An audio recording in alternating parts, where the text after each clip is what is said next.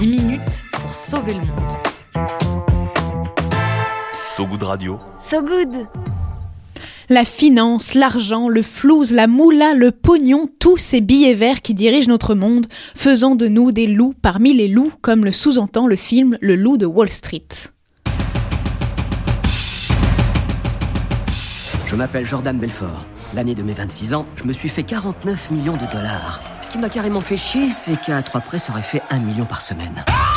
Le loup de Wall Street, où Leonardo DiCaprio se transforme en personnage avide et assoiffé d'argent, où l'objectif d'en faire toujours plus devient sa raison de vivre, où tous ses vices sont exacerbés.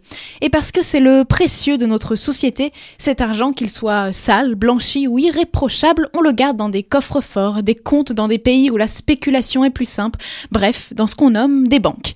Ces mêmes banques, avec l'argent qu'elles possèdent, elles financent des projets, les études de certains, les start-up des autres, les achats nécessaires pour survivre, et parfois des projets bien moins sympas, voire relativement mauvais, notamment pour la planète, comme ceux permettant l'extraction d'énergie fossile, ce qui est largement dénoncé par des ONG et des scientifiques.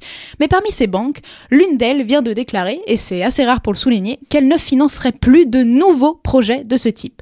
Cette banque, c'est l'une des plus importantes de France, c'est le Crédit Agricole, une décision prise suite à la COP28 qui a conclu un appel dit historique vers, je cite, une transition hors des énergies fossiles justement. Le Crédit Agricole s'est engagé à réduire de 75% le CO2 émis par les projets financés sur le pétrole et le gaz d'ici 2030, mais aussi à multiplier par 3 les financements annuels en France sur les énergies renouvelables entre 2020 et 2030. Alors, ni moi ni Célia n'avons d'action au sein du Crédit Agricole, je le précise. Tu n'en es pas si sûr. Je ne veux pas savoir, Célia.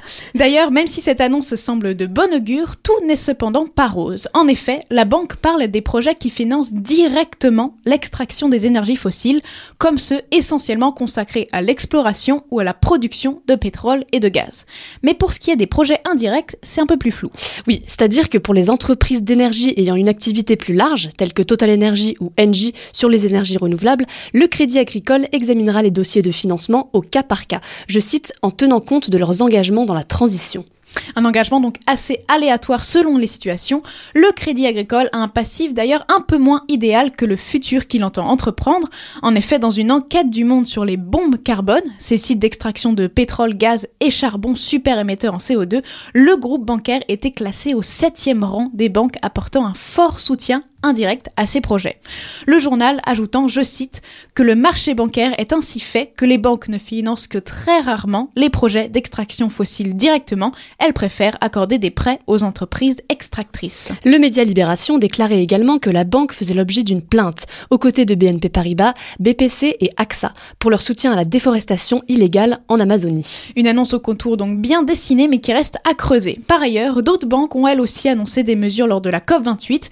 BNP Paribas a précisé qu'elle ne financerait plus le charbon métallurgique, la Société Générale la décarbonation de son secteur immobilier commercial. Des engagements qui vont dans le bon sens, mais qui ne vont pas aussi loin que ce pris par la Banque Postale fin 2021, qui annonçait revendre l'ensemble de ses actifs liés aux énergies fossiles d'ici à 2030, une décision euh, qu'aucun autre concurrent n'a prise même après la COP28. Des nouvelles qui pourraient donc euh, épargner quelques cicatrices au sol de la Terre, même si l'argent ne fait pas le bonheur, et encore moins celui de la planète. Nytt.